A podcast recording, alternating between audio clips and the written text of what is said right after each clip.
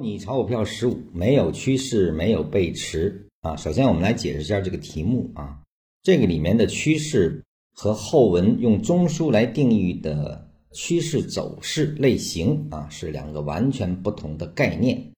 很多人学完了之后呢，说：“哎，我们在盘整走势里是没有背驰的啊，是没办法判断背驰的，因为禅师说了，没有趋势，没有背驰啊。”必须是趋势走势才能判断背驰啊！实际上这是一种误解，也就是说他并没有很好的看这个原文啊，所以你一定要仔细读文，看一下他定义这个词汇到底其内核是什么，你才能理解他说这个定义是什么概念啊。那么我们接下来看一下原文，有人很关心诸如专家。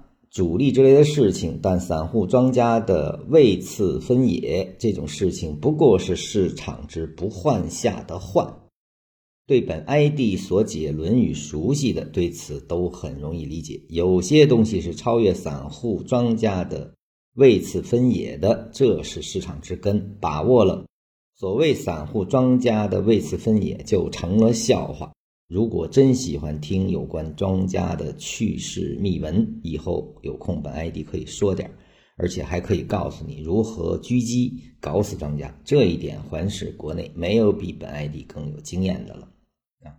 第一段可能就把一些人卡住了啊，因为很多人不太理解他的第一句话就是散户庄家的位次分野，这个为什么只是不换下的换啊？换，你可以把它理解是一个忧虑啊，需要担忧的事情。不换就是不担忧啊，就这么简单理解就够了啊。就是说，呃，你不需要担忧的市场的这个是什么啊？你比如说贪嗔痴一慢是不需要担忧的，它是本来存在的啊。没有贪嗔痴一慢就没有市场啊。走势是不换的啊，什么意思？就是站在走势的分解下，那么在当下这个走势的表达是不需要担忧的啊，就是它是客观呈现的。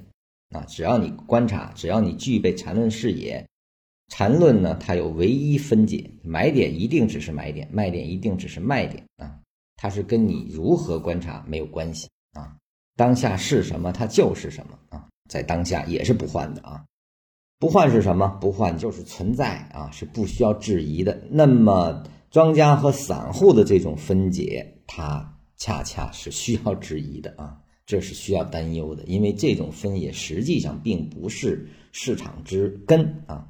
那么，什么才是市场之根呢？啊，下文有表述。